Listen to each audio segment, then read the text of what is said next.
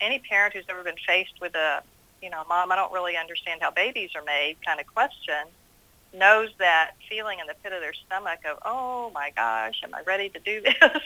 That's Pam Smallwood, the interim co chief executive officer for Planned Parenthood of Central Texas.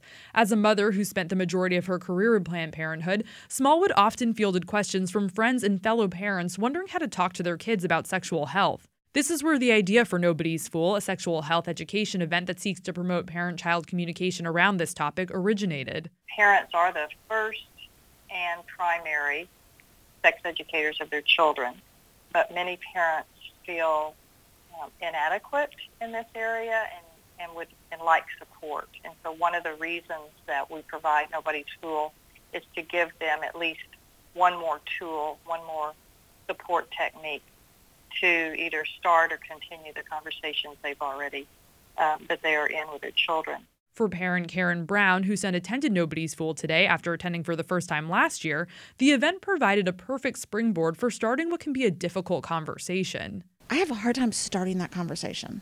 So somebody else is starting it, and I'm able to put my beliefs and my feelings into it with him instead of me having to fumble to start that conversation. But there are others who have questions about the content of the event. A small crowd comprised of members of Pro Life Waco were gathered outside of the Waco Convention Center to protest Nobody's Fool, which they described on their Facebook page as, quote, a teen sex promotion event. Yet, like Karen Brown, one of the parents out protesting agreed that talking about sexual health with your kids can be hard for parents. Well, I know some parents are real uncomfortable with it, so it's nice to have some help with it, but I think it needs to be more age appropriate and I think it needs to be more um, chastity oriented. I mean, they are children. Planned Parenthood describes the event as one that both encourages abstinence and provides age appropriate and medically accurate information to fifth through ninth graders. And it's just one among many resources parents could potentially turn to. I wondered where this member of Pro Life Waco preferred to get information about sexual health. You know, as a parent, as you said, it's like difficult to think about having this talk with your kids. Sort of what sources of help or resources would you look for, or have you heard other parents look for to try to talk, broach this subject with their children?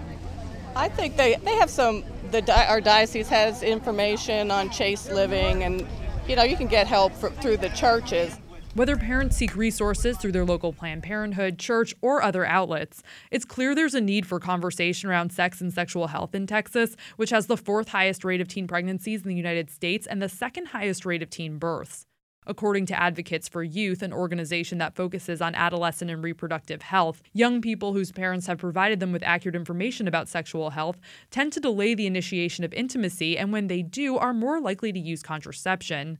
And says Smallwood, these are conversations that young people actually want to have with their parents. You know, one, one thing that I'm not sure people are aware of is that teenagers consistently report that their parents are their preferred source on this information. And that, I think that surprises a lot of people.